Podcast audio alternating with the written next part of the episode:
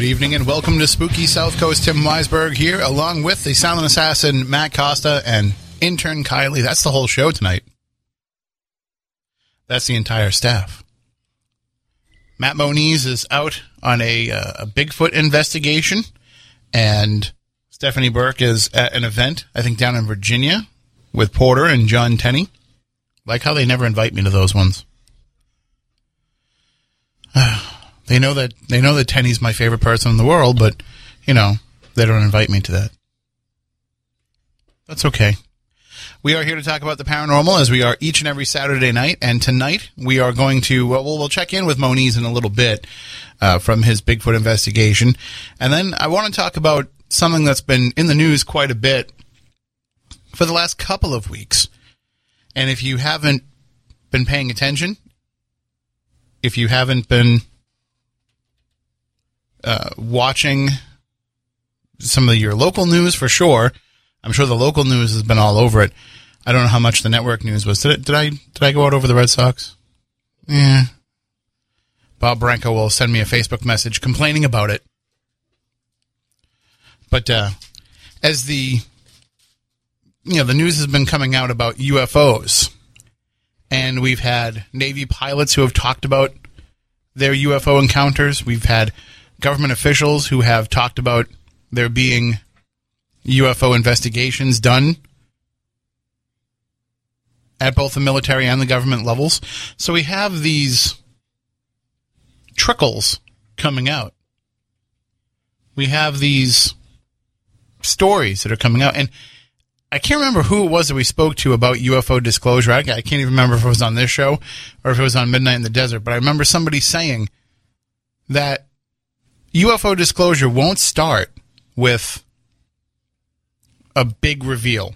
It's not going to be a ship landing on the White House lawn. It's going to be something that happens slowly and something that trickles out so that people become accustomed to it. And when they get little bits and pieces of the story, it becomes more digestible. And I find it interesting that that's exactly what's been happening over the last few, I would say the last few years, really. We can kind of trace it back to Paul Hellyer and talking about how the Canadian government, the Department of Defense in Canada, had files on UFOs. We can go back even earlier than that to Nick Pope, talking about the UK's investigations into UFOs. But those were kind of outliers. And even when they would speak about it publicly, when Steve Bassett would have these National Press Club events where they would bring in people to talk about UFOs and impending government disclosure, it was never really covered with complete conviction by the media. They just thought it was, an interesting little story that they could run, what we call a kicker in news, a little something that you can run kind of before you go to commercial. And today, a group of UFO experts gathered in Washington, D.C. to push for the government to reveal all it knows about UFOs. And then they'd show like a little bit of B-roll footage from the convention, and then the two news anchors would probably joke with each other, and then throw it over to the weatherman with some sort of UFO in the sky reference, or perhaps they'd go to commercial on that. But that's about the level of sincerity that it would be covered with in the news. But now we're getting stories in the Washington Post. We're getting stories in the New York Times,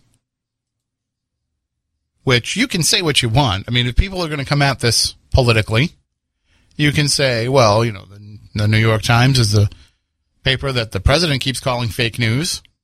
Washington Post is another paper that the president keeps calling fake news. But putting all that aside, those are two newspapers of record. Those are two newspapers that have a pretty good track record.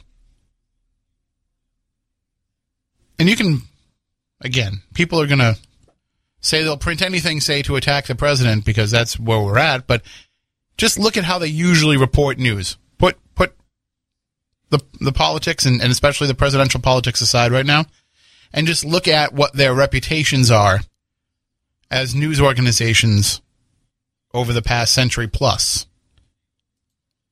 that's a pretty significant reputation to put on the line to talk about UFOs if you didn't feel like there was some substance to the story. And they're not being presented in a way where they have the tongue planted in cheek. These are being presented as actual news stories. So it's become a topic where if the news outlets are reporting it, if the talk shows are talking about it, and I don't just mean paranormal talk shows like this one or Midnight in the Desert or Coast to Coast AM or any of the other shows out there, but if you have regular, everyday, run-of-the-mill news talk shows suddenly discussing UFOs, that helps to soften it. That's part of what we're talking about with the cutting it up and making it more easily digestible to people. So the UFO stories have definitely had a change in the way that they've been presented. But now the question is, what is the change in the way that they are read, listened to, watched, and accepted? That's the real question here, because the media will keep reporting on it and keep tracking down those stories as long as there is an appetite for people to consume those stories. So if the readership, if the viewership, if the listenership, if they are looking for more of those type of stories, and they're willing to accept them as fact, there's a lot out there that people can report. There's a lot of stuff that we've been talking about for years, that other radio shows have been talking about for years, that other researchers have been looking into for years, that could all be on the table now as being front page news in the New York Times or the Washington Post or any other newspaper.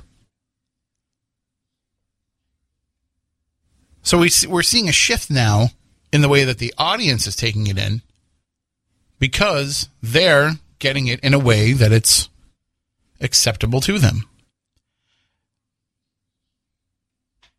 And this is different than some of the way that other quote-unquote paranormal topics have been brought into the mainstream. Because this, okay, we can say what we want about believing in ghosts, and we can say what we want about how believing in ghosts will affect the population.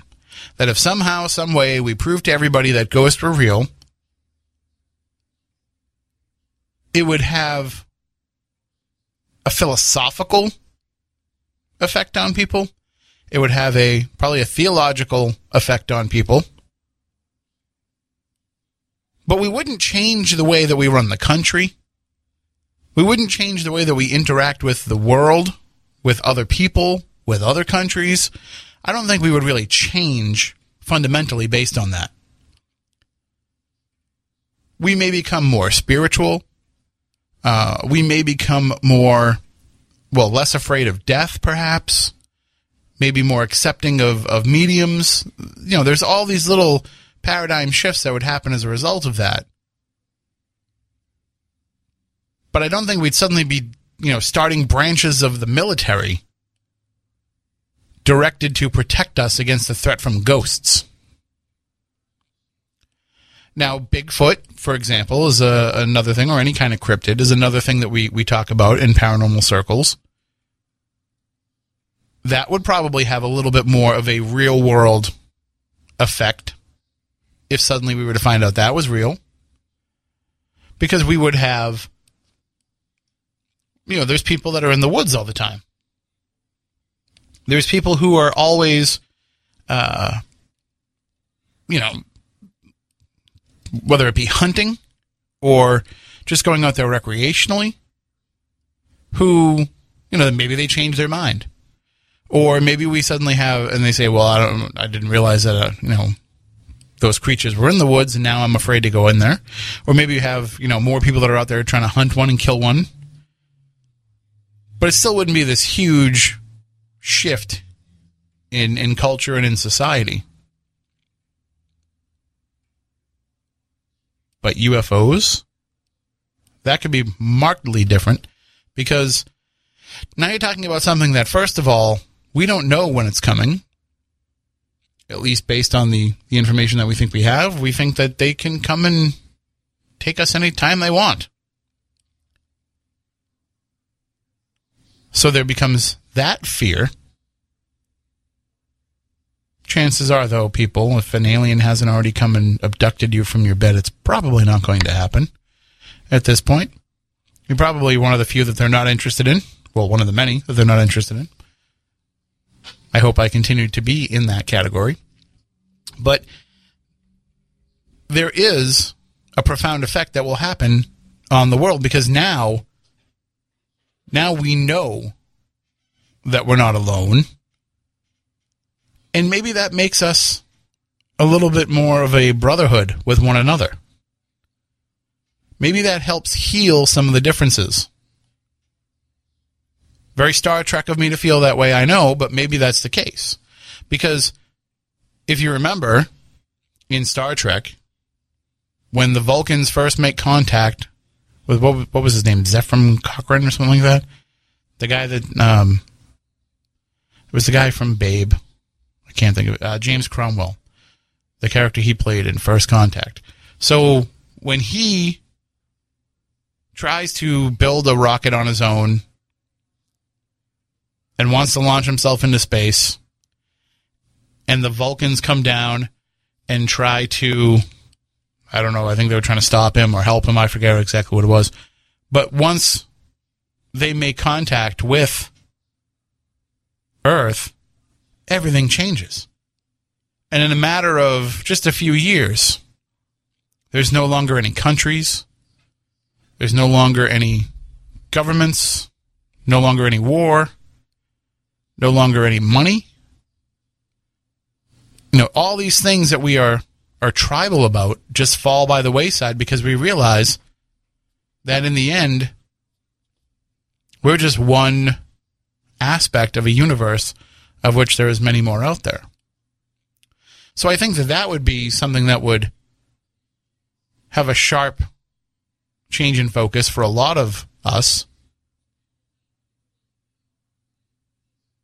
And I think we would also, the other side of that is, we become very, very skeptical about how much was known about this beforehand and how much of it was kept from us, and what the reason was that it was being kept from us. If you go back to, you know, World War II in that era, I think, well, maybe even you have to go a little bit further back before that, because we've had these stretch. Everybody likes to point to the 60s and the 70s. They point to the actions of the government in the 60s and the civil rights movement and in the anti-war movement, and then in the 70s. With more of the anti-war movement, and then, of course, Watergate and all that. People look at that era, and they say that's when people stopped learning that's when people started to learn not to trust the government. That's when people stopped trusting their elected leaders. But that's not true. There's always been scandal. There's always been power plays. There's always been reasons for people not to trust the government. And it kind of ebbs and flows. And it ebbs and flows really based on the leadership. You can say what you want politically about some of the people that were involved in these scandals, but the bottom line is they eroded the trust in the government, and then maybe the next person came in and helped to build some of that back up, and it's kind of been a cyclical thing for as long as we've had a government. But this would be, for lack of a better term, earth-shattering, because now you're dealing with something that has ramifications not just for us and for our own national defense, but for everybody that's on this planet. And that's a pretty big secret to keep. Now, I think that a lot of this stuff has been overblown over the years. Like, if you look at some of these stories, and I've been doing this lecture, Presidential Paranormal, where I've been talking about some of the different secret space programs and some of the agreements that happened between the alien races and our government and all of that. So there's always been these stories, and I think we can kind of, at least in what I was researching, you know, you can bring it back to FDR, that supposedly aliens visited FDR or made contact with him in some way and said, we would like to start an exchange program with you. We will give you information and technology, which, by the way, this was coming in the days of World War II when they said this would be advantageous for you to get on board with us because we have the technology that could help you easily end this war and end this massive loss of life. So these beings must have been watching from afar, or maybe they've been here all along, but these beings were watching what was going on and said, we think that we can help you end this with the technology and the information that we can give you. And all we ask in exchange is we want to be able to take, I think it was 5,000 of your people. Let us take 5,000 American citizens, abduct them, do our testing on them, and then we'll return them. Probably no worse for the wear, or at least that's what they told FDR. And in that exchange, you get the information and the technology. We get the information that we want from your people. So that's the way that the story was relayed. Now, what's funny about that is, think about it. Do they really need permission from the government to be able to abduct people? What was the government going to do to stop them? First of all, how are they going to know when they would be there, where they would be, and at what time? And even if they were, what could they do to stop them? So even the notion of trying to make this agreement is ridiculous. What's even more ridiculous is the fact that apparently Churchill did agree to these terms. And the aliens kind of reneged on the deal a little bit, and they took 50,000 people instead of 5,000 people. But really, first of all, what technology and information did England get from those aliens? Because I don't remember seeing it. And then also, what would stop them from doing the same thing to America if they had really wanted Americans? So the other side of the story, too, is that the Russians were approached about having one of these exchange programs, and that they did sign on board because, of course, the communist regime at that time didn't really care if they were going to cough up 5,000 or even 50,000 of their people to be able to get the information and the technology that they could. But that's the way that the story goes, is that they got on board with it. Now, we don't think that helped them any in the Cold War. I think it was more a matter of having good spying on what it was that America was doing that kept them so active in the Cold War. But, you know, that can be up for debate. So here's the story that we're going back to, is we're going back to, you know, the early 1940s being when UFOs were interacting with our government. And then if we want to take it to the late 1940s, we have the Roswell crash. And supposedly when that crash happened, as part of the legend of that, there were two beings on board the ship. One died, and the other was kept at Area 51. And I think it was 5 years that creature lived, is the way that I remember hearing the story. So for 5 years, this being was in the care of our military and our government and was providing information to us to help us with energy, and to help us with aerodynamics, and to help us with war efforts, future war efforts, defense, all of that. So if that is to be believed, it kind of syncs up with when we had a pretty big jump in technology, right? We entered into an age when we started getting more advanced more quickly. I remember hearing It was just the other day I was listening to Midnight in the Desert, and it was a replay of an Art Bell show from 2015 where he had Stanton Friedman on, along with another gentleman whose name I can't remember, who was trying to say that the moon landing was, at least what we've seen, is a hoax.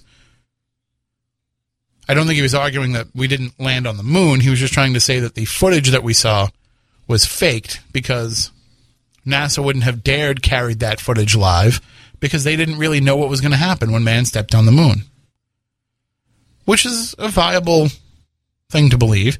And also saying, too, by the way, that the images just weren't good enough to send back. So they had to hedge their bets and have something going on in a studio produced by Stanley Kubrick so that we could have a clear impression of man landing on the moon. So that's something that we can discuss and debate. We can do it tonight. We can do it some other time. We'll certainly do it this year because it will be the 50th anniversary of the moon landing coming up in July. So we can certainly discuss that going forward.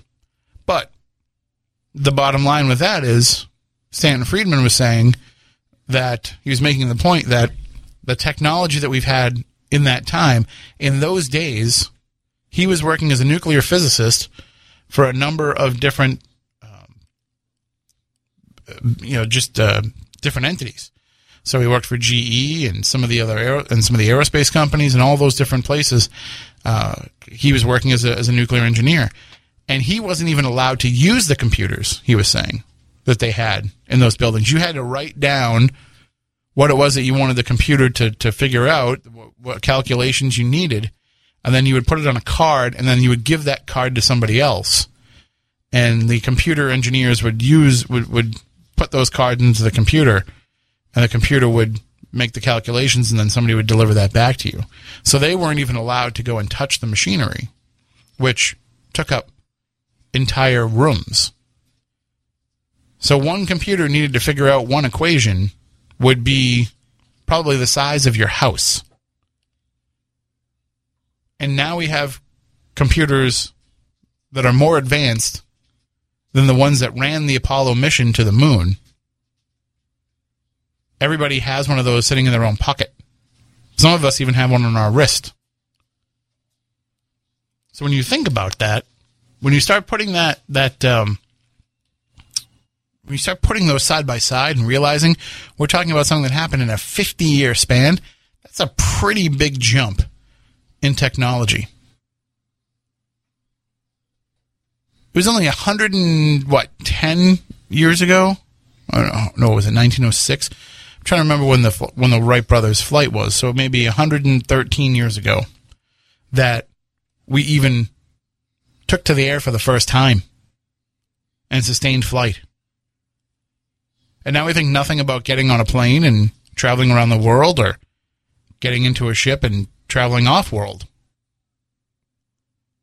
That's a pretty significant jump in a short amount of time. We've only had cars for a little over 100 years. Now we have cars that drive themselves.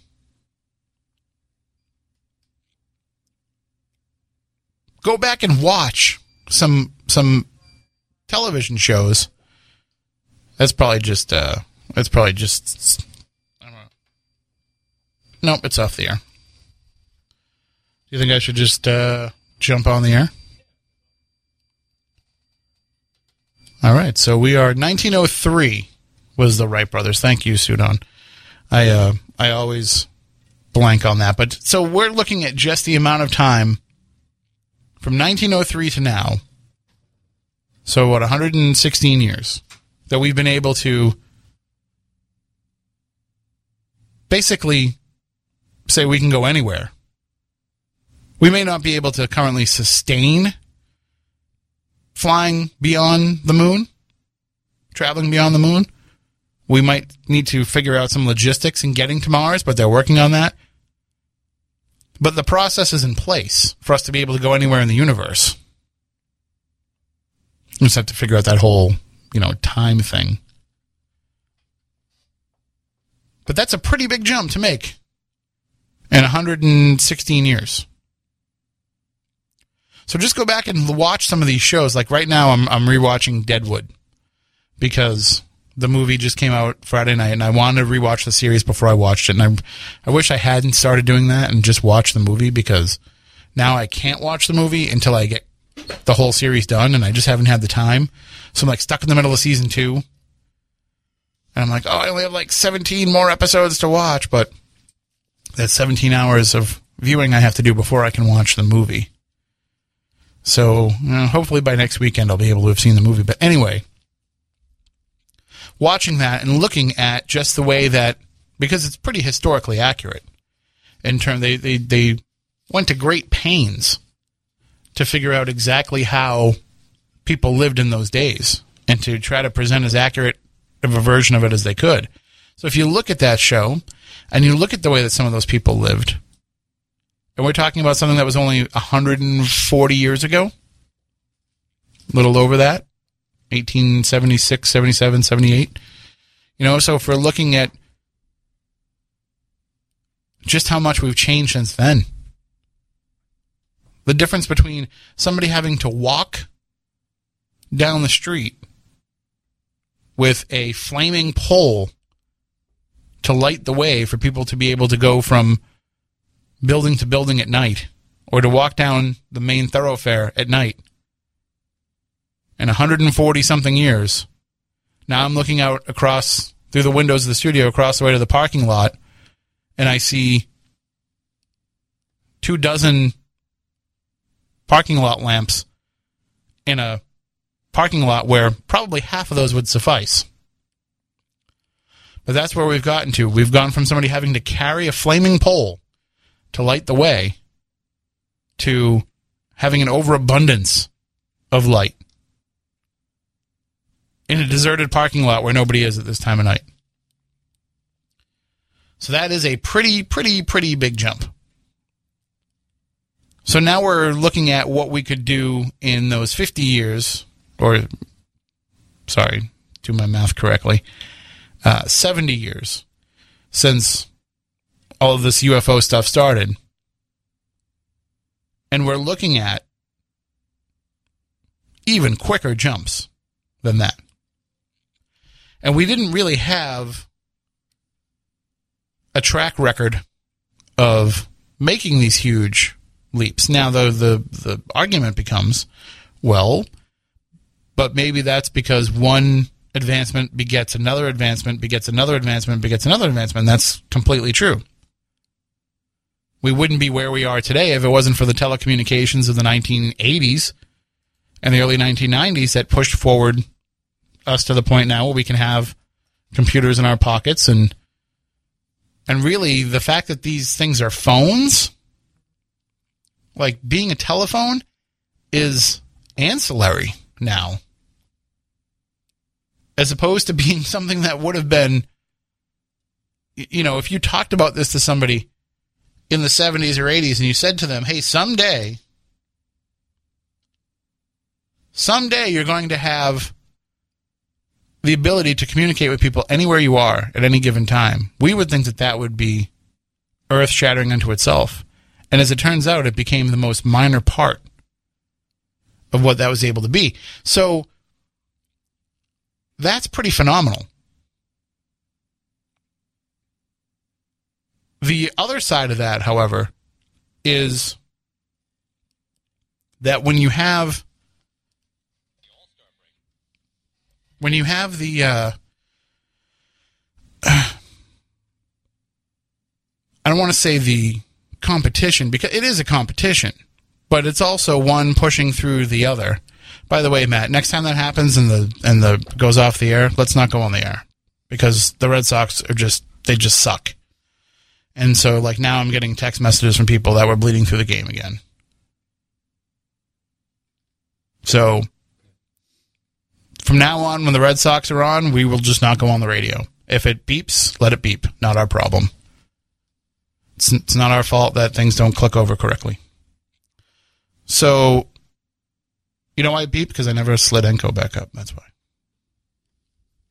Let's pretend that didn't happen. So the competition is there. They want to one-up each other, but they're also in effect working together, too, for this advancement.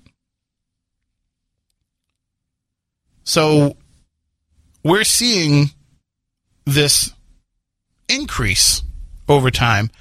We're seeing this increased technology because you've got all these companies kind of trying to one-up each other.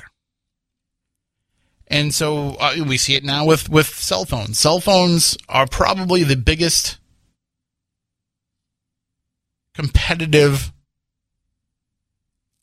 technological advance that I can think of the last 10, 15, 20 years. Because computers, when you look at computers have pretty much stagnated, right? Like, they make little tweaks to them here and there, but we basically know what we're getting when we get a computer. Nobody's sitting there saying, gee, I can't wait for the new, PC to come out this year and to see what the differences are from last year and to see how much of a difference it was from the last model that I had. We just kind of accept those changes as they go along. We accept those changes as they progress. But with cell phones, it's a marketing plan to let people know what those changes are. Matt, what's the processor in your phone? Do you know what the processor is in your phone? I think mine is one of the Snapdragons. Right. Do you know what the processor is in your computer? I have a Intel i7 Skylake.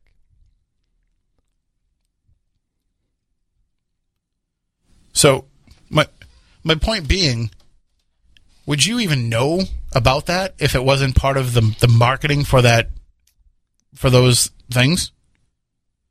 Well, I mean, I guess if you do research... Maybe you would, because you're like a little bit more technically savvy, but like they put it as a sticker on the laptop. Right. They put it as a feature on the box for the phone. Yeah, I mean, it's a marketing thing. Yeah, but like with the average... You need the latest. You need that i3 is garbage. You need the i7. Most people would go to it and say, is it faster than the phone that I have now? And they say, well, yeah, it's going to be faster. Well, then that's good enough for me. But like now it's become like a competitive thing. And it's competitive not just between the companies, but between us, too. Oh, right. You have to have a better phone than your neighbor. It's a status symbol. What phone do you have? I mean, it used to be TVs. TVs used to be like a that's true status too. Thing. Yeah, like, and now people are like, like the $200 jobber at Walmart is good. Do people do that? They just buy the $200 TV at Walmart? Yeah. Is the $200 TV at Walmart any good? Well, it goes with the marketing thing, where they just have a $200 4K TV, but it's not as good as like a $600 or $700 one. But people just see, well, it's 4K, so. Well, the 8K TVs are out now, right? So the 4K TVs are going to drop in price anyway. Mm-hmm. Have you seen an 8K TV in person? No, I haven't. Do you think it's going to be that much of a difference? Should I start saving now? I don't see that much of a difference in 4K. Like I do, but it's to me it's not necessarily worth it. I did, and now I don't. And that's what bothers me the most about it. Oh yeah. Like the first initial mm-hmm. Wow. Yep, and it didn't take long for me to just be like, well, that's what TV looks like now. Mhm. And just became accepting of it. And that's what I don't like about some of these advancements in technology is because, I want it. But when you go back, you really don't. That's true. And that happened to me. I had a really good television, mm-hmm. and it died. Remember the one that I had that was like, oh, we're going to pull it apart and replace all the LEDs inside of it. And because I thought that would be cheaper. But I went from having that to having to go to the TV that I had before that, and I was ready to just, read a book instead. This is ridiculous. Right. Might as well just use my imagination instead. Like, when they give you that cable box, and they have all the HD channels, and they have the SD channels, the SD channels should not even be there. Just pretend like they're not even there. And I do. I don't even... Who goes to those? You know what the worst part is sometimes when you, set the DVR... sometimes it gets screwy and it goes to the SD channel. It's ruined. I'm like, well, I'm not watching that now. Right. Like it could be the final episode of Breaking Bad, but it's an SD. Pff, sorry, I'm going to wait till the HD version's uploaded on demand. Like I cannot watch it in SD. What am I, a peasant? I know, peasant watching the standard definition TV. I know. I can't watch 60 inches of standard definition. Scoff, just scoff. I went to that electronic show a couple weeks ago with Taylor, and they had an old 1948 television mm-hmm. that was hooked up to a VCR, and the person was running like old TV shows? An old Western movie nice. Through the TV. And I was watching that, and I was like, oh, it's really cool that it works, but who's going to watch this? All right. Like, it's coming out of one speaker. It sounds terrible. It sounds muffled because, not only is the speaker old, but it wasn't that great to begin with. And the picture, like, you had to keep adjusting the horizontal hold on it. And I was like, well, how come it won't stay going with the horizontal hold? And then the guy was like, oh, that's kind of how those TVs were back then. Like, you were constantly getting up and changing the horizontal hold. Hmm. Like, first of all, getting up. Like, I'm watching right. TV. I remember when I was a kid, we had to... I'm not watching TV so I can exercise. We had to adjust. We had the two knobs, and we had to adjust the channel every once in a while. Yep, you had the vertical hold and the horizontal hold, yep. And then, remember, you used to have to go to channel 13 on one dial so that you could go to 56 on the other dial? Yep. Yeah, that was crazy. That was a wild wasteland. And what's then. You see all these memes that are going around on the internet where people are like, it'll be like a picture of a cake, those cake containers, like that you buy a cake in the store, right? And it says like, everybody can hear you opening this at 12 a.m. You know, like all these things that like people can hear in the middle of the night because it's so loud. Oh, I don't think there was any sound louder than trying to switch the TV channels on a TV in the middle of the night. Right. Like you could. So you're trying to sneak watch television after you're supposed to be in bed. Mm. On the little, I had a black and white for my first TV, and I'm not even that old. Like, my first TV was black and white because, like, my parents were like, "Why does he need a color TV? It's $25 more. Like, he'll be fine with black and white. He doesn't even have a TV in his room right now. He'll love this."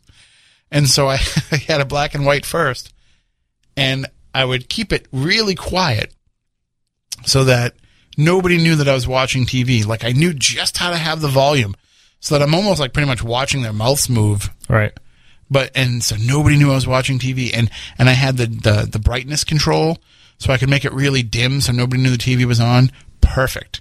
I can get away with watching TV until 2 a.m. if I want, except for if I had to change that channel. Yep. Chunk. Like every time you did it, you knew it just was reverberating throughout the entire house, and sure enough, you might get away with doing like one slowly. But then you realize, like, okay, no, it's 11 o'clock. Freddy's Nightmares are starting. I have to put it on right now. Mm-hmm. And then so you're like, I can try two at once. Chunk. And that's what your brother is always like, turn the TV off and get to bed. So, right. Yeah, it was always a debate. Do you do it really slow and, like, hope it's quiet, or do you just get it over with and just... pretend to sneeze. And I remember like taking it, and you do that thing where like you move it so that it's almost completely changed, but it hasn't changed yet. Mm-hmm. And you're like, oh, I'm almost there. I'm going to make it. I'm going to make it just a soft click. And then it still makes the chunk sound. Those the struggles. People will never understand what that was like. Of late night TV. I wanted to go to just as a side note, I wanted to go to a estate sale today, but I slept in because I worked all day yesterday and I didn't feel like doing anything, but I wanted to go to this estate sale in Brockton because they had Predicta TVs. Have you ever seen those? No. From like the 50s, where it was like a monitor on like these two arms, and then like all the guts were underneath it. Hmm. So it's kind of like a very spacey like monitor thing. I'll show you a picture of it after the show. You'll be like, oh yeah. No, I've seen those, but I wanted to get one of those to put in my house since now I'm collecting classic TVs. I guess. There you go. I don't know. I like it. I like. Turn them into fish tanks. This is, you know, kind of getting off the subject a little bit, but there was a time when the electronics in your house was furniture. Right. And, like, it mattered to the decor of your room. So you went out and you bought something that looked like it was going to belong in your living room, or you built your living room based around what it was that you have. And people don't do that anymore. Mm. Like, now they hang the TV on the wall. Right. And in comparison, I guess TVs were a significant purchase. It was like buying a car. Yes. And I have an advertisement at home of RCA Victor televisions where they're pushing people to get a second radio in the 1940s. And this was considered like a luxury purchase to have a second radio. So they were advertising, you know, these affordable second radios that you could put elsewhere in your house. Like, that's amazing to me, because now you can go get a radio at the dollar store. You can build one. You can build a radio out of, like, tin cans and nails and wire. And there was, at that electronic show, there was a little kit to make a radio out of an apple. Hmm. That's cool. So, yeah. It just uses the apples to make the radio, I guess. I don't know. Remember that time that we told your cousin to change a light bulb by using a potato? A broken light bulb by using a potato, and he got zapped? Yep. That was fun. So it's all I could think of when I saw the Apple radio. I'm like, it's kind of funny that you used to make a radio out of an apple, and now nobody listens to the radio anymore because of Apple. Ah. Hmm. Everything's full circle. Radio is still huge. I'm just kidding. Everybody listens to radio. But they do. Hmm. Even if you're listening in your car, even if you're on a smart dash, you're probably listening to a radio station. But anyway, that's an aside about the advancement of technology, but I'm talking about something that happened when I was 10.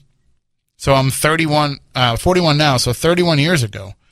In that amount of time, we're talking about, you know, going from a TV that went ka-chunk, ka-chunk, ka-chunk to now most TVs don't even have buttons on them anymore.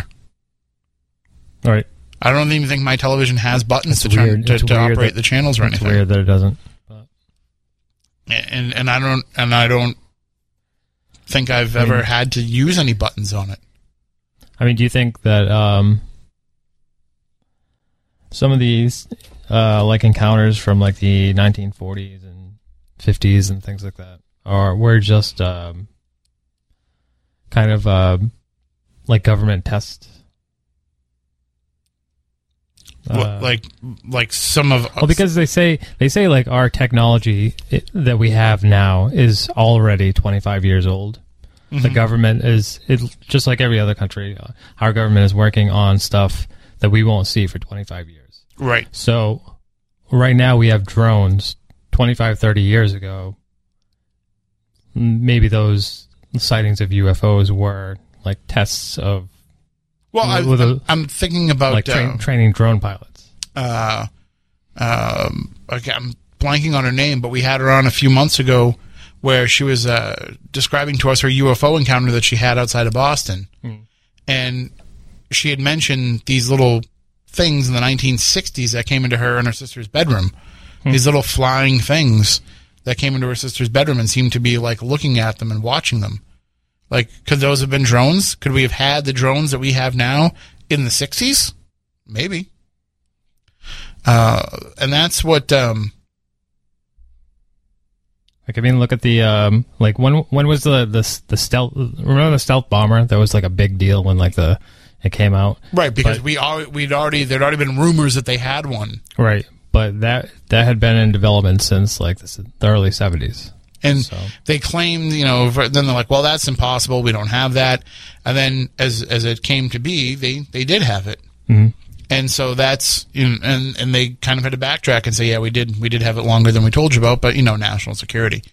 So, yeah, no, I think that a lot of these encounters that we've had or that have been reported have been just what you're saying, you know, tests, especially in the 40s when people are seeing all these flying saucers and all these different shapes. Mm-hmm. Especially when you look at, like, the black triangular ones. Oh, I saw this black triangular ship. Well, you're pretty much describing the stealth bomber. Right. And so when people are having these experiences then, yeah, some of those might have actually been these things out on test flights or prototypes that were in development, but the different stories that we've had where it's been close encounters, where it's been abductions, where it's been all... See, here's the thing. And if Moniz was here, we would fight back and forth about it.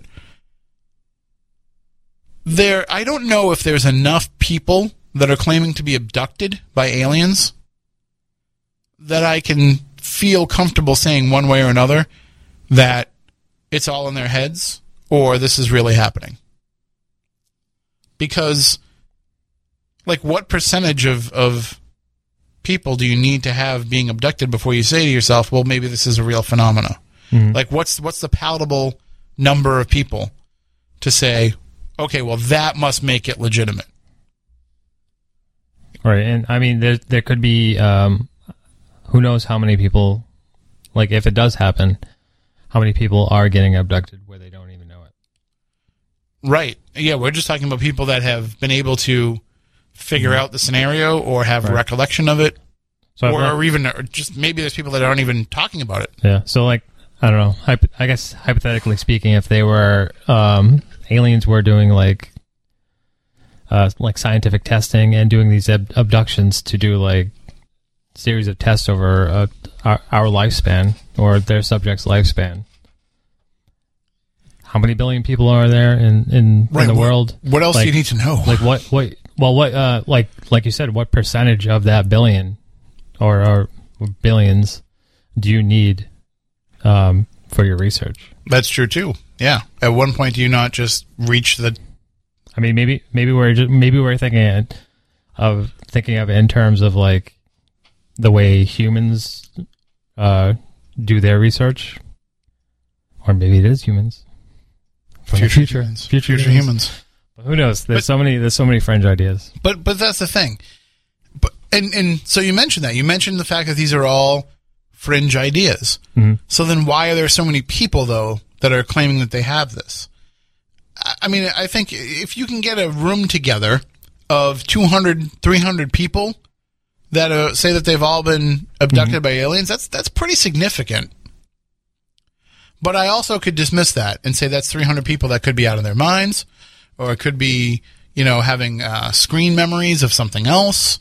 I'm not saying that they are. I'm just saying that I could make that argument. I could see that as being a possibility. So at what point does it hit that number where you say, like the old album, 50,000 Elvis fans can't be wrong. Right. So, 50,000 abductees can't be making it up. So I don't know if there's like that magic number, that magic percentage where you say, this has got to be something that's legitimate. I think that if one person comes to you and says, I've been abducted by aliens, that's at least enough to entertain the notion, the possibility that it's real. Right. But it doesn't prove it. Right. So I don't know if we'll ever get to a point where we're going to accept that based on the information that we're getting. I don't know even what could happen other than knowing everything there is to know about aliens and abductions before people could believe that. So it's not – see, that's the thing too. The other thing that people say is, well, it's just people looking for attention. But are they? Because is that the kind of attention that you want? Right. I mean, you don't really get that. You get, I guess, made fun of, I guess, for the most part. It's not like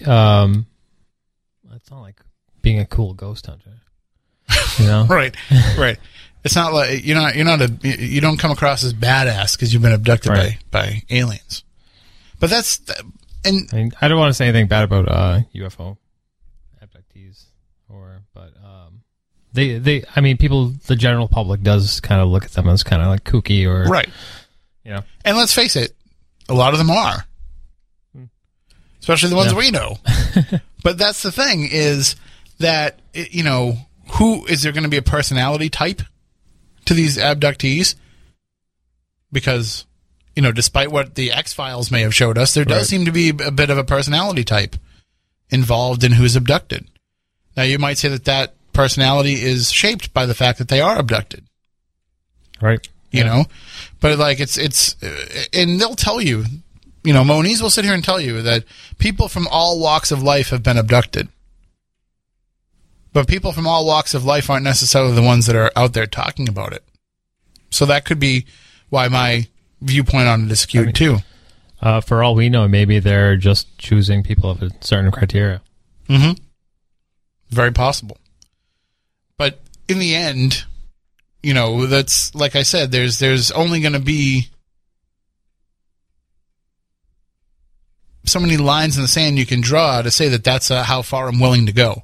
Like, at some point you have to say, well, if there's that many people, then there must be something to it. And like I said, it only takes one person claiming it for it to be a possibility. Mm-hmm. Now, again, that's not to say that I don't believe the people who have told us that they're abductees, but I'm also willing to entertain some of the alternate theories of what it is that might be making them think that they're abductees. And I will want to talk about those with them so people can't be upset. If you're coming on this show, for example, and you're saying, I've been abducted by aliens, and if I want to say to them, well, what other things have you gone through in your life? Has there been any other type of trauma? Is there something else that this could be, you know, a mask for? Mm-hmm. You know, if those questions have to be entertained to be able to get to the bottom of it, do you think somebody's going to put themselves into that situation just for attention? Like, yes, I'm going to go and I'm going to go on this radio show and talk about being an alien abductee. And then when they ask me if I've been, you know, sexually abused as a child, because that is something that is coming up a lot with abductee cases, you know, they're going to start asking me about that. And if I want to be a truthful person, and I have encountered that in my life, mm-hmm. then I'm going to have to admit on a radio show that, yes, I was sexually abused as a child. You know, which, by the way, now that I say that out loud, it's really irresponsible of us to even ask that. Because why would you be outing somebody as a victim and then essentially victim shaming them by saying they're making up a story about aliens? Right. That'd be bad form. We're not going to do that anymore. Let's not do that. But now you're putting them in that position to have to, you know, admit to that. So you're going to be put under intense scrutiny if mm-hmm. you say that you're an abductee. So I can't imagine it's something that most of the people that do it just do it for attention. And I can think of a number of people who would say anything to get attention. In fact, most people would be willing to go a little crazy just to get some attention. Mm-hmm. Like being a winner. Or something. Like for the lottery or the Publishers Clearinghouse or something? Yeah. But I haven't switched over to the radio yet, so we can say it. Like, some people are just outright nuts and claim that they've won billions of dollars from Publishers Clearinghouse. That's true. Just so that they can keep calling into talk radio shows and talk about it mm-hmm. again and again. By the way, do you think that if he really does win, like, $2,000 billion, I don't even know, I'm making up numbers now, right. $11 billion, if he really does win that much money, do you think, like, he'll get to know about UFOs? Like, that's going to be the next phone call we get from him. He's like, oh, they're going to give me $11 billion and 14 cars, including a 1985 Toyota Celica hatchback, because he always has these obscure, weird cars. Oh, right, like, who would win one of those? And then in addition to that, and also they're going to give me every single document they have on UFOs going back to the 1940s. Right. Like, it's just a little something to sweeten the pot for making him wait for so long. Mm-hmm. So we can certainly you know, understand that some people do want to have attention, and they'll go as far. I mean, look at Kylie. Jeez, the stuff she just makes up in there, like all the stuff she keeps saying, and we're like, Kylie, stop talking. First of all, the show is not about you. I just want to make sure she was paying attention. So, we can take your phone calls too, by the way, 508-996-0500. 877-996-1420. But that's the question that I want to ask to people. So if UFOs are real, and if they come out and tell you that they are real, well, what does that mean? How will that change your life to know that we're being visited by beings from another planet? Will that change your life? Many of you that listen to this show probably would say, well, I already assume that that's the case, so it doesn't have any effect on me. But will there be any kind of paradigm shift for you when it happens? I think there will be for the world. That goes without saying. But it doesn't mean that it has to change everybody on a hugely individual level. I don't even think, you know... Everybody knows that I'm pretty much predominantly a ghost guy, but total outright belief from every person in ghosts would not change my life any. Like, might make some of the conversations I have with people a little bit more interesting. I might finally get, you know, I'll really enjoy people telling me, hey, you were right, because everybody likes to be told that they were right. But I don't think it would change who I am. I don't think it would change the things that I believe in. And I don't think it would change my outlook on my own life and what lays beyond it, because I kind of have already accepted it. Do you think that's different for aliens or extraterrestrials if we just got that knowledge right away? I think it is definitely different for people with aliens. Mm-hmm. I think UFOs would actually be a little bit more digestible for people if you just said that there's something in the sky, when people thought there was something in the sky that we can't explain. Mm-hmm. I think people are willing to accept the UFOs. I think actually considering what might be piloting them and what might be behind them is a different story.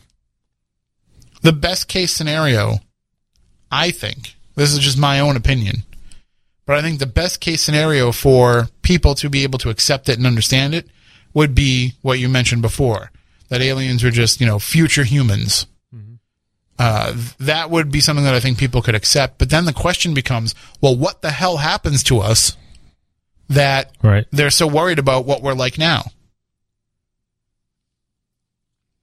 Because we can... Climate change. Well, and we can look at, and I talked to a guest on Midnight in the Desert not that long ago where we talked about the physiological differences between these beings that people are seeing mm-hmm.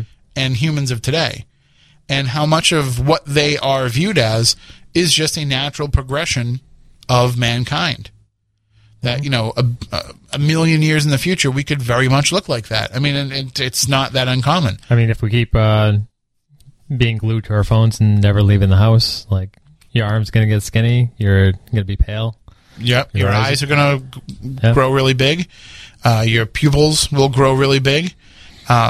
We already have far less hair than we had when we first started out. Mm-hmm. So, and listen, you can fight me on evolution all you want, but you still have to admit that earlier versions of mankind were much, much hairier.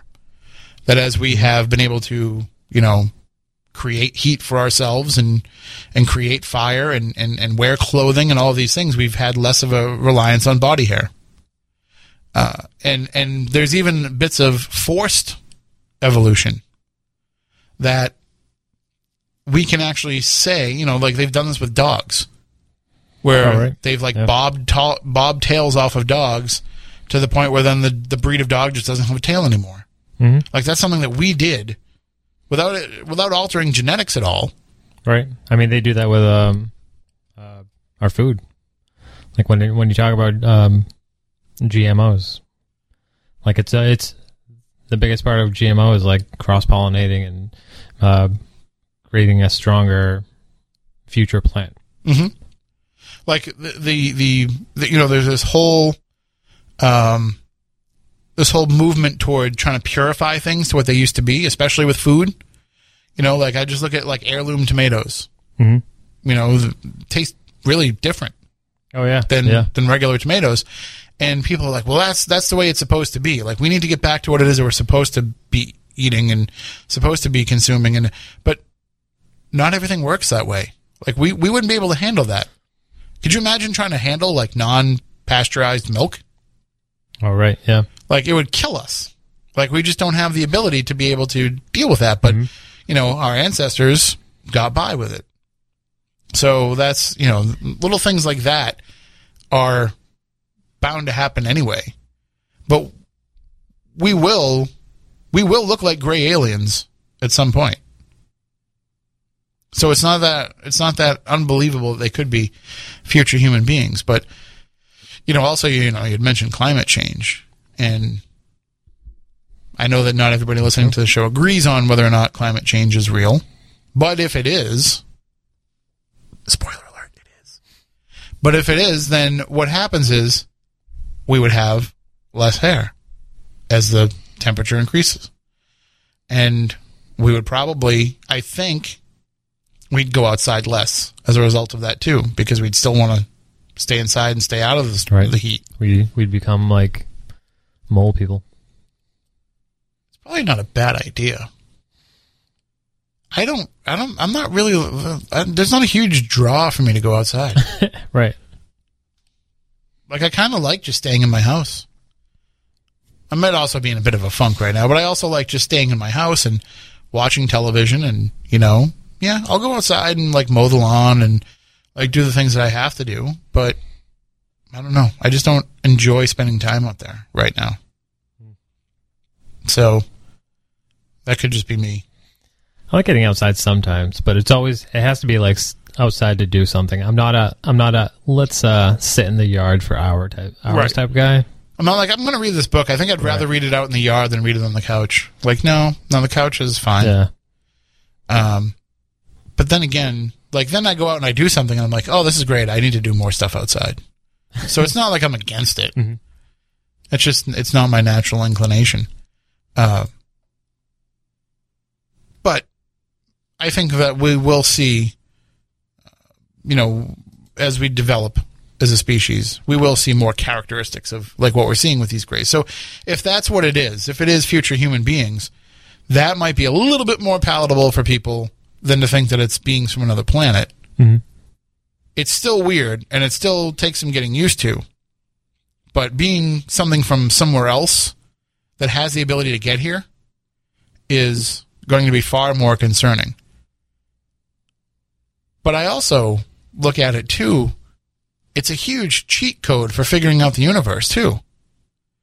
If somebody can just come down and give you all the answers, that's got a lot of value in it, too. Mm-hmm.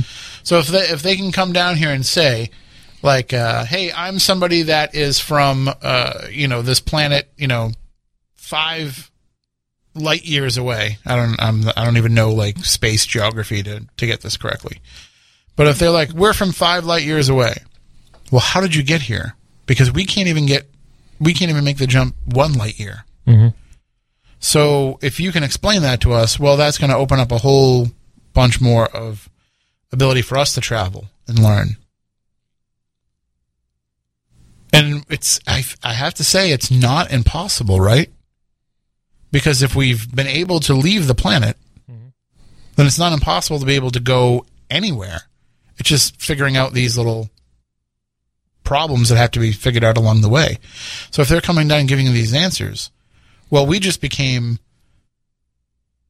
a more advanced civilization just by knowing them. So I think that will have a pretty good effect. But is that, I guess that raises the question, is that necessarily good? Because aren't we... Do you think we would be... does it make us a little bit dumber getting all the answers? Aren't we supposed to earn those answers? You know what I mean? Are we ready for this? Are we... ready for all this new technology? To me, I'm a big believer in the answer, and the destination isn't always the important part. Mm. It's the journey that you took to find that answer or to find that destination, because that's where the lessons are learned. That's where the character is built. Mm-hmm. So I think that that's part of, you need that process, but also there's some stagnation. Or not, maybe not stagnation necessarily, but maybe not. People don't feel like that is a huge thing to put resources into right now. People look at it and they say, well, why, if we've got all these problems on this planet, why are we so worried about spending money trying to figure out how to get to other planets? And we all know the real reason behind that is because let's just trash one and move on to another. Right. Because that's way easier than fixing the problems. Right. You just need a reset. Yeah. It's what we do, you know? If we show up at a beach and somebody left a big mess where we wanted to have a picnic, we don't go clean that mess up before we have our picnic. We just move down the beach and have our picnic somewhere else. Right. And probably leave our own mess behind. It's just our nature. But anyway, so let's just say that they do decide to, you know, to put more emphasis into doing this and to getting out there. Do you not think, like, we're gonna go out and try to colonize other planets?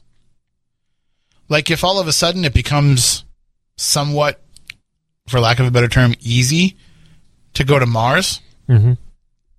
and Mars becomes a jumping point to going to Saturn, and Saturn becomes a jumping point to going to another galaxy altogether. Like, we're just going to start moving off our planet and setting up colonies on these other ones. Right.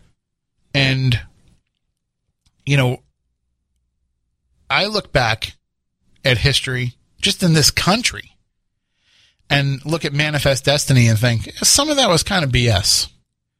You know, Manifest Destiny is I understand needing to go see what's on the other side, but it doesn't mean that we own everything that we see along the way. Right. I think it's going to, I mean, if we do stumble upon like a civilization that's not as civilized, what, like hypothetically speaking, what if we stumble upon a civilization that's not advanced? Right. But advanced enough where they want to kill us all. And we could take advantage pretty easily. We could, all these lessons that we supposedly had learned mm-hmm. from the way that we treated the Native Americans, let's be out the window. Right. They'd be out the window, and the argument would be, what would the argument be? If we went to another planet and decided to take the indigenous population and crap all over them and take land from them and enslave them or whatever else that we did. But what would be the rationale that we would use to do that? They're not people. Yeah. They're not people. It's not like they're people. And it's the same thing that it's the same argument that they used against other everywhere we've ever conquered. Right. And well, you know, the Aborigines, they're not people. Mm-hmm. You know, the people of Africa, well, they're not people. Like, that's and by the way, like, they are. We've proven that Right. They are.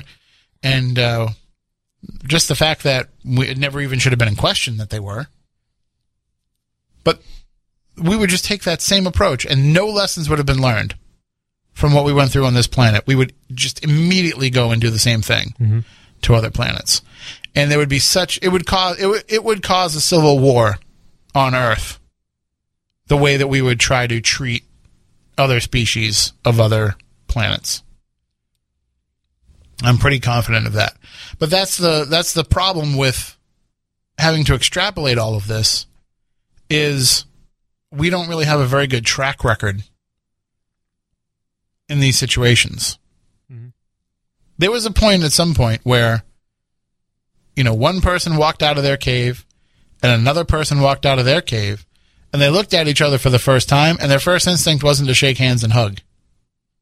You know, it was to attack. And that's what we are at our basis level, is we're defensive and offensive at the same time. So you think our technology is outrunning our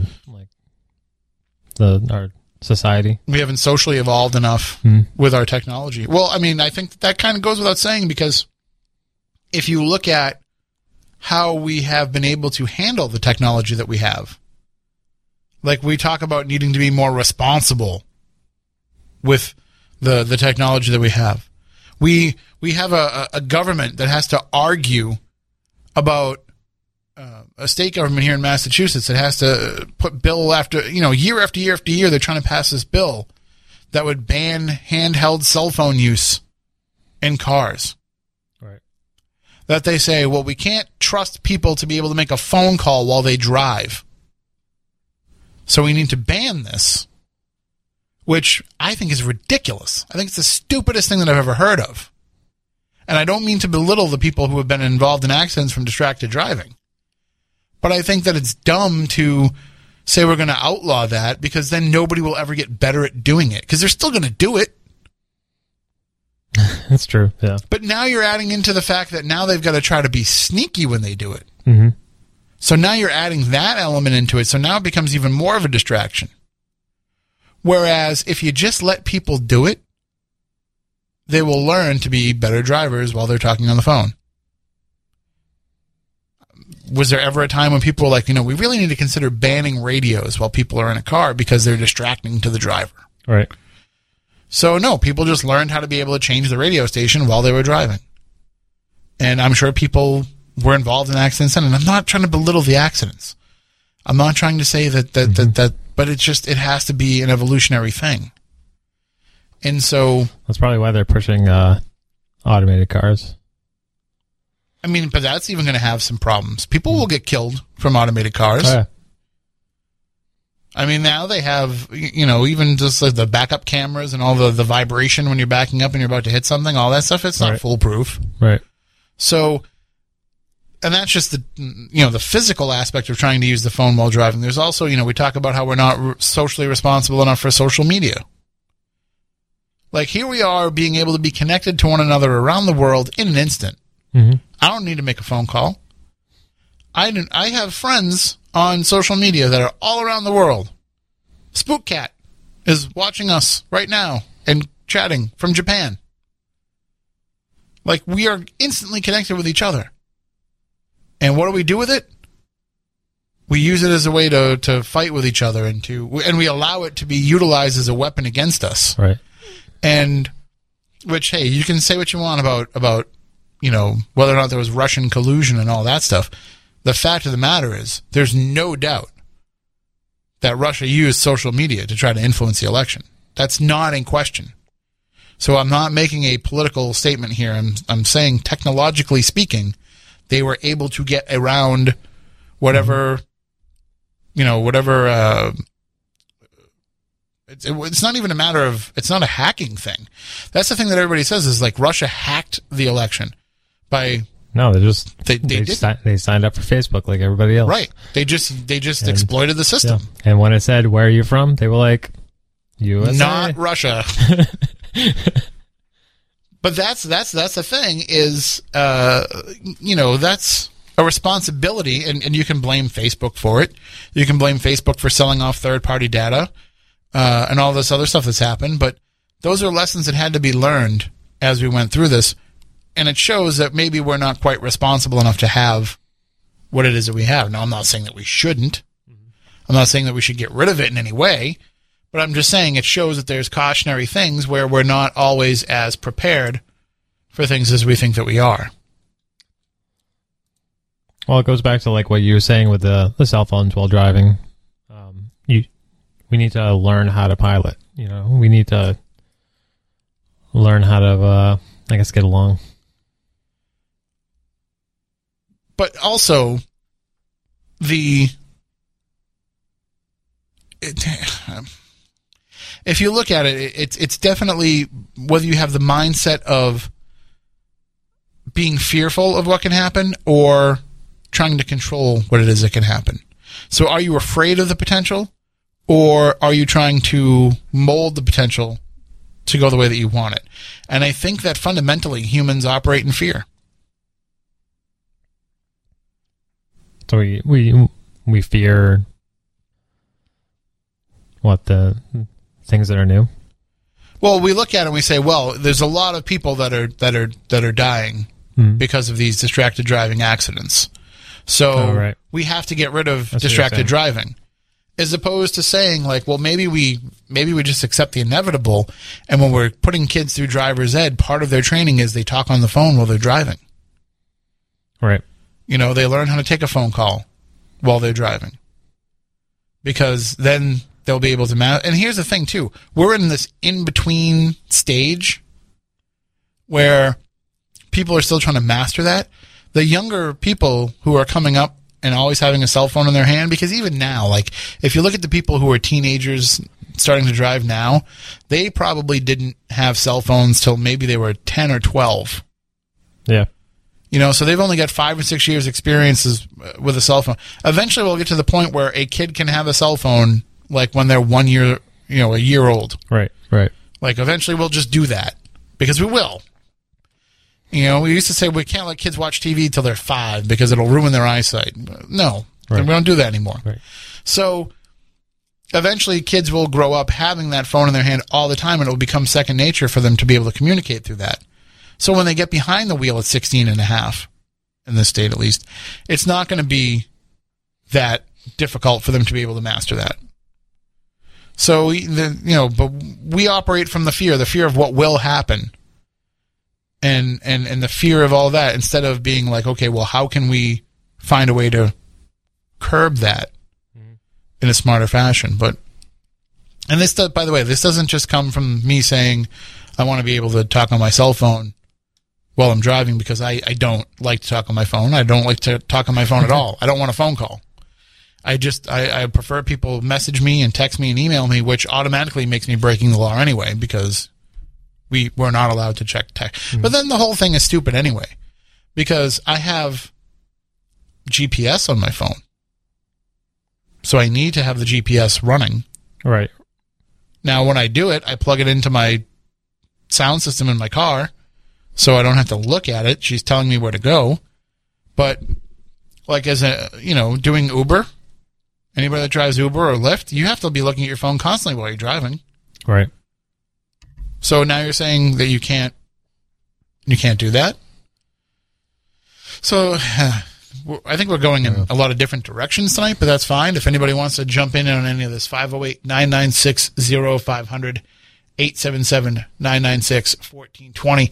And I'm looking at Matt, so I'm kind of avoiding the chat room a little bit, and that's not on purpose. I just don't want to. So here's a point that Age of Quarrel makes here. You know, or kids just need to grow up and stay off their cell phones when they're driving. Well, but that's not going to happen. Their goddamn cell phones. It's not going to happen. Like, yes, you want that to be the case, and that is the easy answer. But it's not going to happen. So you need to face the reality of that and try to find ways around that. And that's, I mean, that's what this bill here in Massachusetts is trying to do. It's not saying you can't talk on the phone. It's just saying that you have to use a hands-free device. And they're actually working on plans where they might be able to provide hands-free devices to, like, low-income families that can't afford it, which is kind of stupid when you're talking about it because it's a low-income family, but they've got the $1,000 iPhone they need the hands-free device for, that they can buy the phone, but they can't buy the $20 hands-free device. Mm-hmm. I understand that. I'm not even getting into all that. I'm just saying that... I mean, they could force phone manufacturers to give you one, too. Right, so that it becomes part of the package when you buy the phone. You get like a little Bluetooth thing with it. And also... They could, I mean, this is all easily regulated, too, if they wanted to. Like, they could make it so that a phone doesn't work at all in a car they wanted to. Yeah. They could make it be what's the term that they do when they block out all signals from being able to come in? Or like a cell phone jammer. Yeah, they could basically just make every car do that the minute you the minute you put it into drive, that kicks in. Mm-hmm.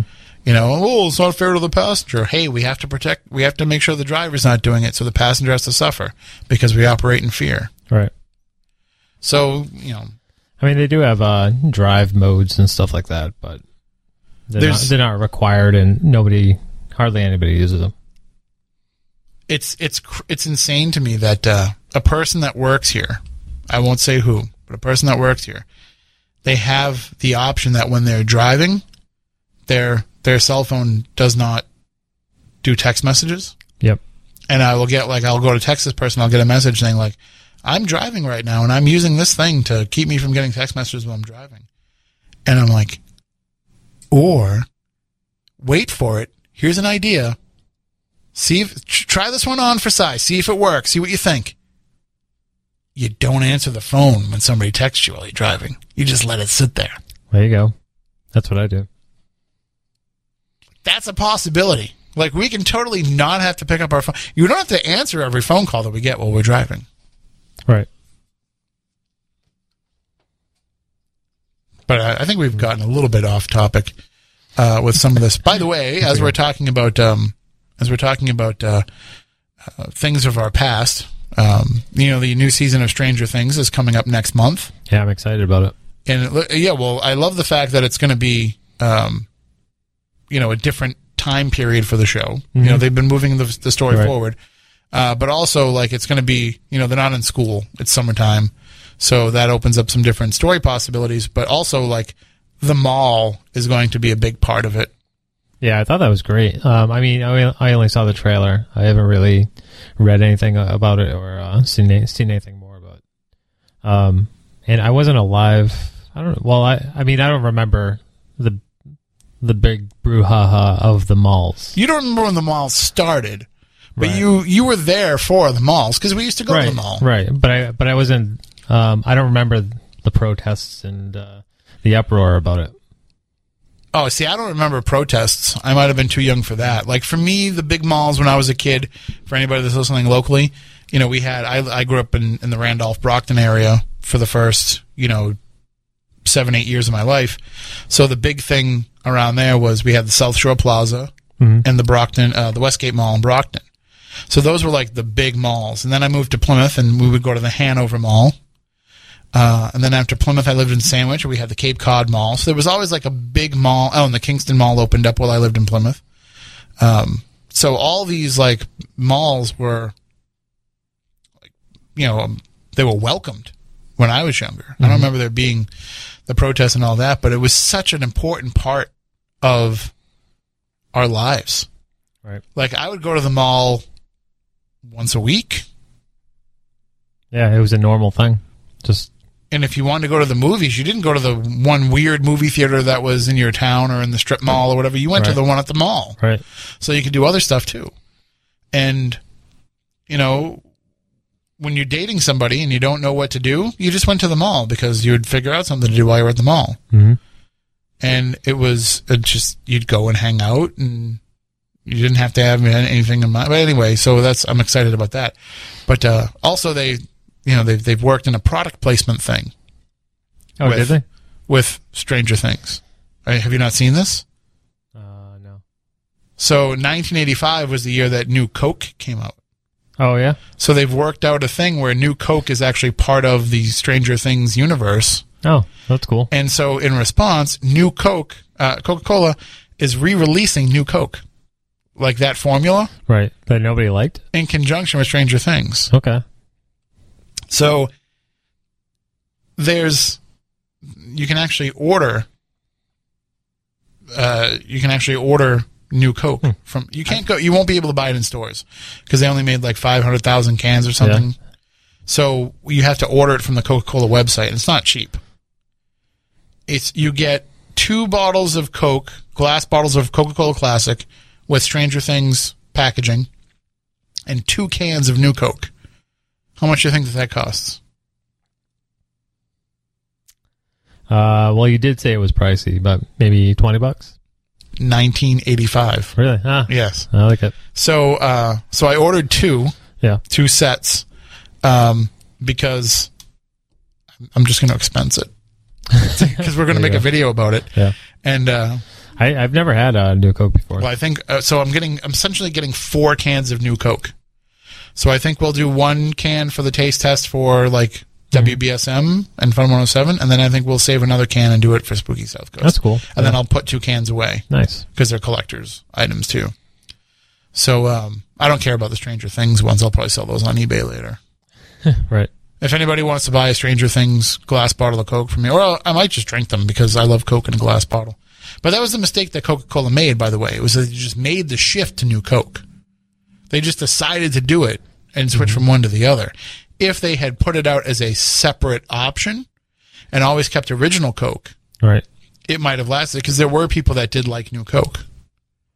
It's apparently sweeter, but also a little flatter, I guess.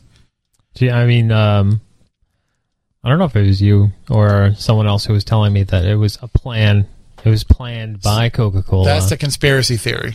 to, yeah, so that people would be like, no, we love Coke. And if that's true, it was beautiful, and it was one of the best marketing plans of all time. That's a good. That's a conspiracy theory. I don't even know if it's that much of a conspiracy, because I almost accept it as fact, because it came at the time of the Pepsi Challenge. Mm-hmm.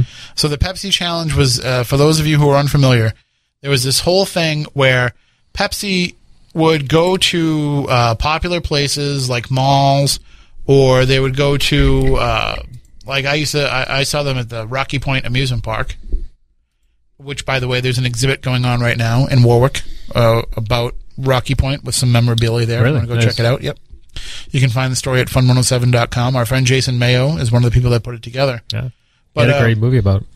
He did, yeah. And they have some of the House of Horrors memorabilia there, too, including some of the carts. Mm. Did he have a comic as well? Or he did. He did the comic before he did the movie. So you can, you would go to these places, and Pepsi would be there, and Pepsi would have the little taste testing, and the guy hated me at Rocky Point because I got it right every time. I knew which one was Coke every time. Right. Because I can tell the difference between Coke and Pepsi. And he eventually had to tell me to go away, and I only kept doing it because I wanted a free soda. Why would they do? Was the Pepsi challenge to see which one was better? Yeah, and that most people would pick Pepsi over Coke. Okay, like, people would walk up. You can tell the difference. It's not like right. So, but their theory was you were just going up to it and saying which one you liked better. Yeah. So it wasn't which one's Coke, which one's Pepsi. It's just try these and tell us which one you think is the best. And people would be like, oh, that one's way better than that one. And it would always be Pepsi that they chose.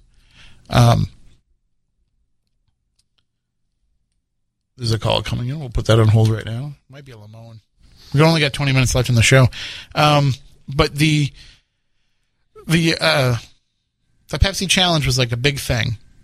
And they were marketing it as, all these people are picking Pepsi. It's the choice of a new generation. Mm-hmm. And so Coke was like, well, maybe we got to mix it up. And they created what they felt was a flavor that was closer to Pepsi. Because if you ask most lifelong Coke drinkers, what's the difference? Pepsi tastes kind of flat to me. And I've had this weird paradigm shift. I was a Coke person my whole life, and now I can drink Pepsi too. I just switch off between the two. I'm be like, I'm going to get a Pepsi this time because it's on sale. I'm going to go. But what ended up happening was, like you said, there was such a blowback from New Coke that they pulled it after only a few months, I guess, and went back to, and they re-released Coke under the name Coca-Cola Classic. So, which I think it was only a few years ago that they got rid of the classic part of the name. Yeah. They're still marketing as such.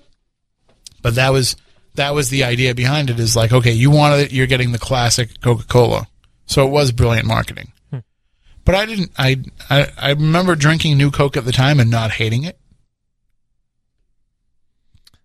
Somebody said that it tasted like RC Cola. Is that accurate? That's a pretty fair comparison. Yeah. Because it's weird, because I haven't had New Coke, but I have had RC Cola and Diet Right and Tab. So I don't know. What's and Mr. Pibb. What's your favorite soda? If you had to pick a soda, Dr. Thunder, not the real Dr. Pepper. Right. Has to be the Walmart knockoff. Is that really your favorite though? Like Dr. Pepper? Yeah, I like Dr. Pepper. It'll probably be my go-to. Yeah. Yeah, it depends on what. It depends on what I'm eating too. I'm the same way. Sometimes I want a root beer. Sometimes I want a Dr. Pepper. If you're having hot dogs. Like Coney Island hot dogs, you gotta get a root beer. Root beer, absolutely root beer. Yeah. And I actually got into it with BMO the other day on social media. BMO, who he still works at Fun 107, but because he was talking about there was some sort of new Barks thing. Okay. And I wrote back, too bad it's such a terrible root beer. He's like, no, Barks is good root beer. I'm like, no, it's bad. It is. You don't know. It's not even. Do they even call it root beer? No, I don't know. They just call it's Bark. Barks has bite. Yeah, I think they just call it Barks. I don't think they refer to it as root beer. They did at the beginning, but I don't think they do anymore. But it's not root beer. Root beer is root beer. Like right. There's an underbite to it. There's an earthiness right. to it. And I feel like a good root beer has like a little bit of creaminess to it. Yes. I still say the best. I don't know where that comes from though, because it's soda. So the best root beer I've ever had is Virgil's. Yep. And I won't say Virgil's is the best cream soda I've had, but it's the best root beer I've ever had. But it's up there for cream sodas. Let's take some phone calls as we're getting really off topic. Let me make sure I take that out and put this through and turn that on and take the call. Good evening. You're on Spooky South Coast. Are you with us? Is that you, Lamone?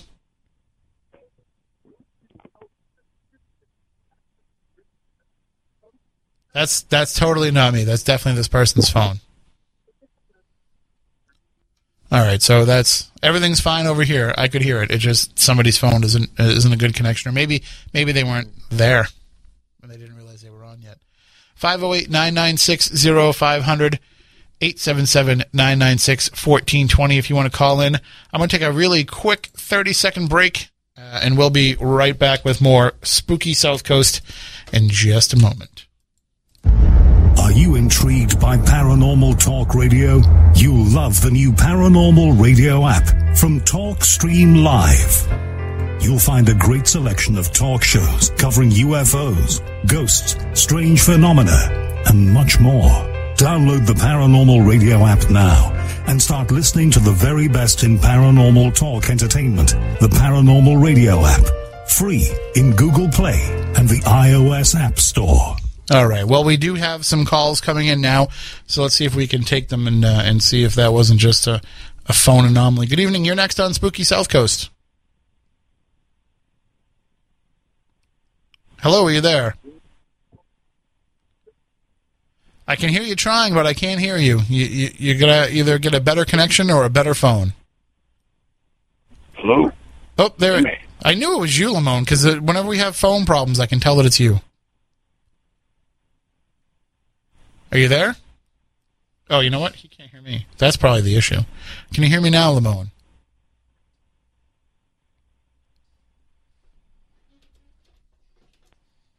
Can you hear me now, Lamone?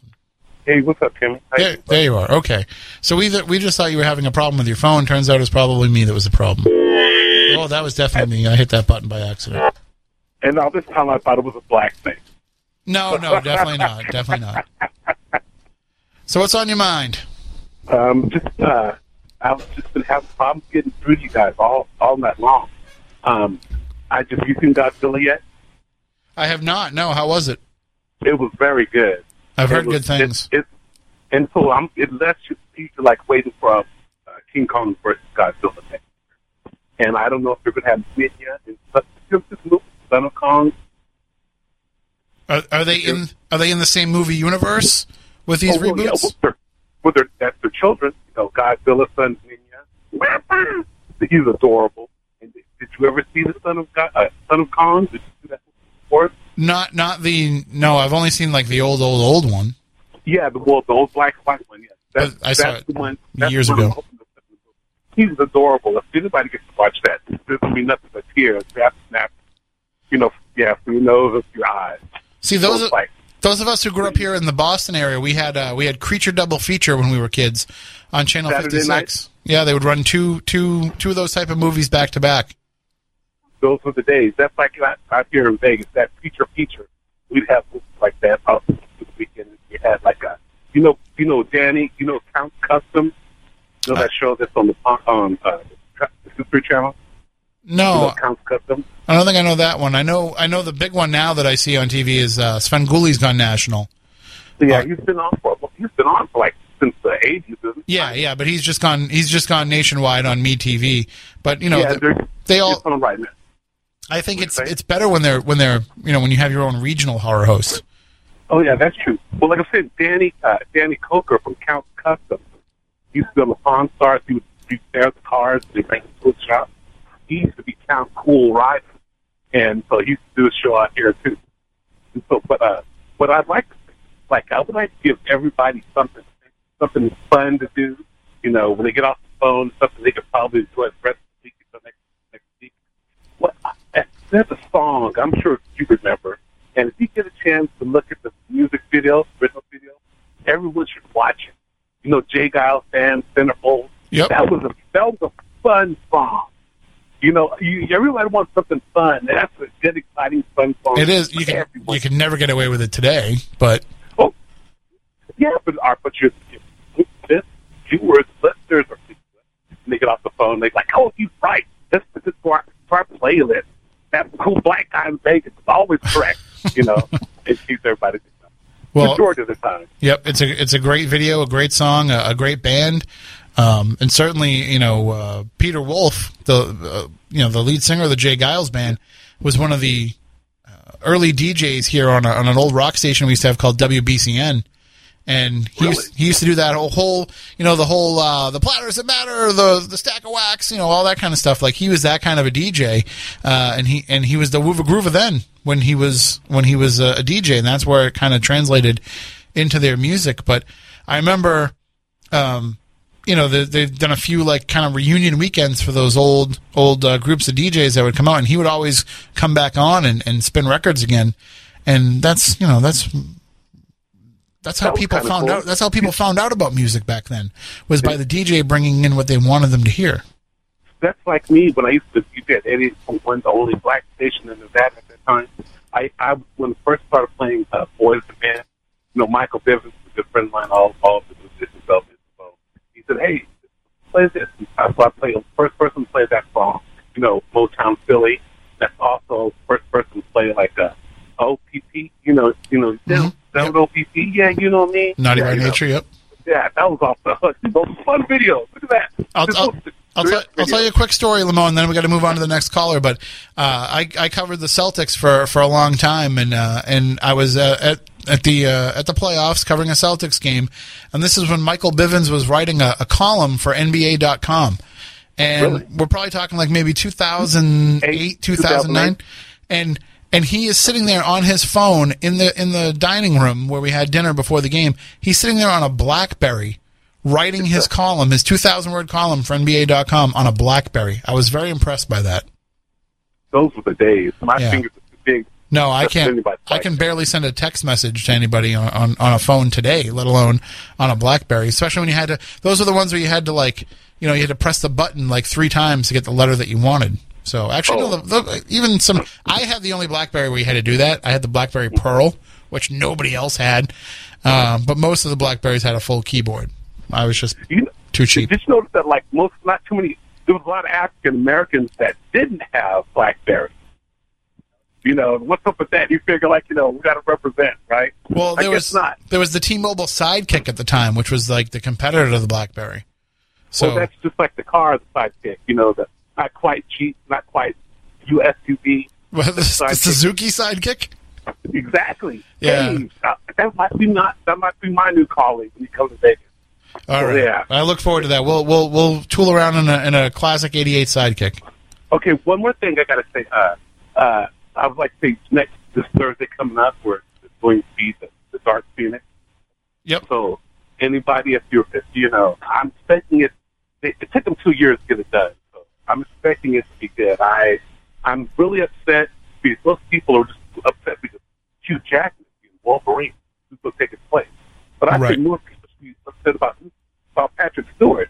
If you look at Patrick Stewart, he looks just like Professor X. Oh yeah, he used to talk about in the 80s. He used to talk about how people would tell him that they, you know, he looked just like this comic book character, and he had no idea what they were talking about. But I think McAvoy's done a pretty good job of being Professor X too. That's just because he's young. So, like, you know, I could see that, you know, a little bit, but like I said, you know, if you see how this story is starting, the Dark Phoenix, it's like 35, it's like 40 years, so it's like 30, like 38 years prior to the Old Man Logan song. Right. That's like the Avengers Endgame. That was like 40 years prior to the song. And so, and I think it's sad they didn't put him in there in the Endgame. He was one of the two people that they didn't have that actually wielded the Infinity Gauntlet. You know, Adam Warlock, and then he noticed on Thanos' eyes, up above his right eye, down to those 3 claws. some Wolverine. He's the one with the scars on him. Like I said, you know, and I'm going to dress like Wolverine like I always do. You got to put some pictures up on Facebook with that. Well, I'll do that. I got pictures with George Norrie where I was dressed as Wolverine. And well, post those up, too. Actually, you have to accept my friend request. I still don't think you've accepted my friend request. Okay, well, I haven't got my site yet, my Facebook page. Got a new phone. And okay.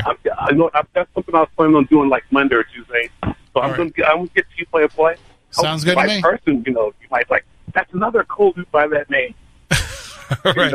I'm going to let you go so we can move on to this next caller, and we only got a few minutes left. Did you read through the week and where? No, we don't have one this week. Matt Bleistein's actually on vacation this week. Oh, so conveniently, huh? When you were guys were gone, hey, okay, Matt, I'm not hating up on him. No, when I was gone, he made Week in Weirds, and we still put him out. So I know. So he's dedicated. I'm giving him love.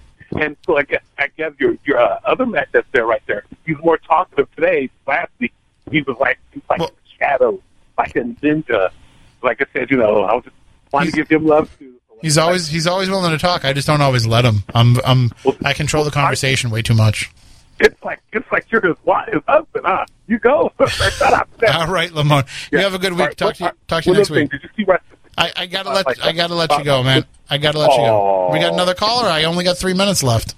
Oh, cool. I just want to insert some Noah's Ark. All right. Just go look at that old documentary from Turner, like PBS. That's probably the best, you know, the documentary that you could ever see about the Bible. All right. In Search of Noah's Ark, not Leonard DuBois' Search of, but Search of Noah's Ark. Okay, everyone we'll do. Play on, Playboy. God bless you. You as well. Right soon. Back at you. Take it easy. All right, let's go to this next call and the amount of time that we have left. Good evening. You're on Spooky South Coast. Hey, Tim. It's Mark Colacusis. Hey, Mark. How's it going? Good. In the 80s, when I was in high school, I worked in a liquor store, and we bought Fetch Volume. We had the original Coke, and then they came out with New Coke, and then they came out with Coke Classic. And we tried the difference between all three, and the Coke Classic that we have now, that's supposed to be the original Coke, tastes different than the original Coke. Well, I've heard that. Part of the problem, too, though, is that Coke has now they use the high fructose corn syrup instead of the natural sugar.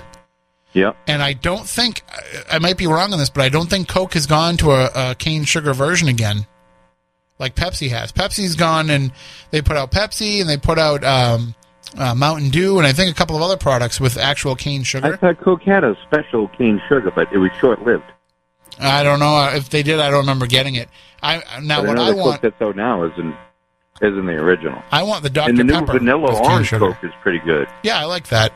But the diet one is better than, or the sugar-free, whatever they do to it, is better than the regular one, which is weird. Have you ever had pure cane sugar Dr. Pepper?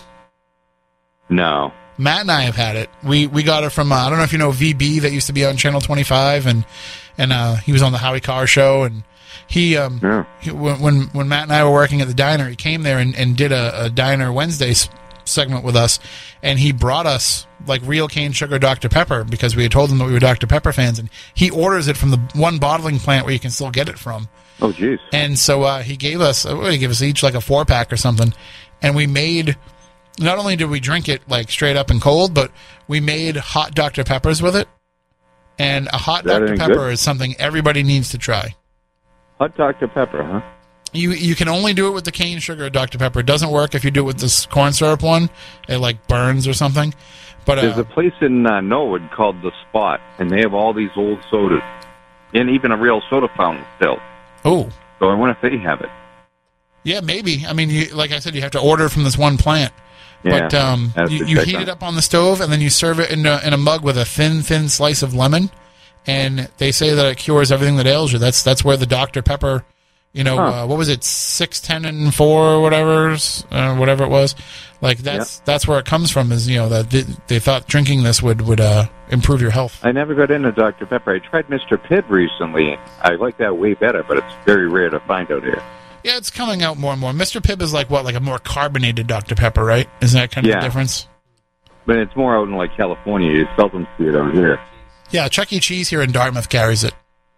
Yeah, I can't just walk into Chuck E. Cheese. That'd be a little odd. No. I think they're understanding enough of it. When they check you at the door now, and they're like, "Do you have any kids?" And you're like, "No, I don't have any kids." They're like, "I'm just here for the Mr. Pibb." They're like, "Okay, that's fine." Oh, that's right. I know the round one arcade in the Taunton Mall has it. Oh, see, there you go. You can be any age and go there. Yeah, exactly. So, all right, you have a good night. You as well. Take care. Thank you. Bye. And, Matt, it looks like the picture dropped off. Am I too ugly for the camera? Or did you... Oh, you clicked something? Okay. We just saw people saying that, and I was like, oh, 10, 2, and 4. Ed said, thank you, Ed. You think I'd remember that, because I have, like, I have Dr. Pepper, like, signage and stuff. Like, those old, like, tin signs. I have, like, the knockoff ones. The reproduction ones, like they sold in the craft stores. But, yeah, so that'll do it for this week's show. Next week, I promise you that we'll be a little bit more on topic. We'll be less floaty. I considered taking tonight off just because I had such a rough day yesterday. I worked from 5 in the morning until 10 at night with just a brief hour off for an eye doctor's appointment. So I was like, I don't want to go in, but...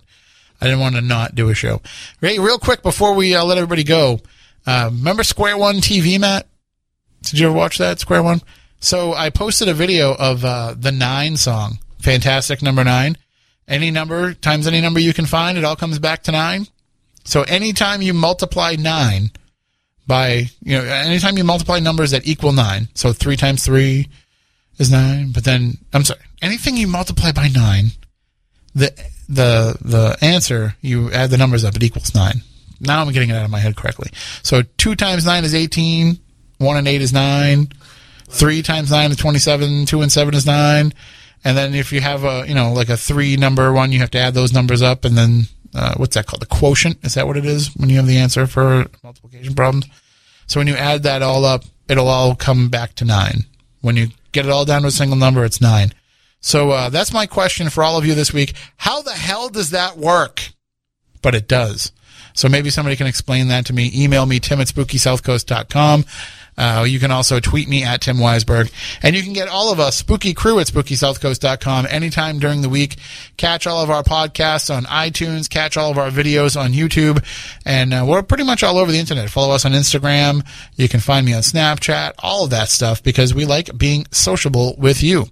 We'll come back next week for another edition of Spooky South Coast. Until then, for Matt, for Stephanie, for Kylie, I'm Tim, and we want you all out there to stay spectacular and keep looking to the skies.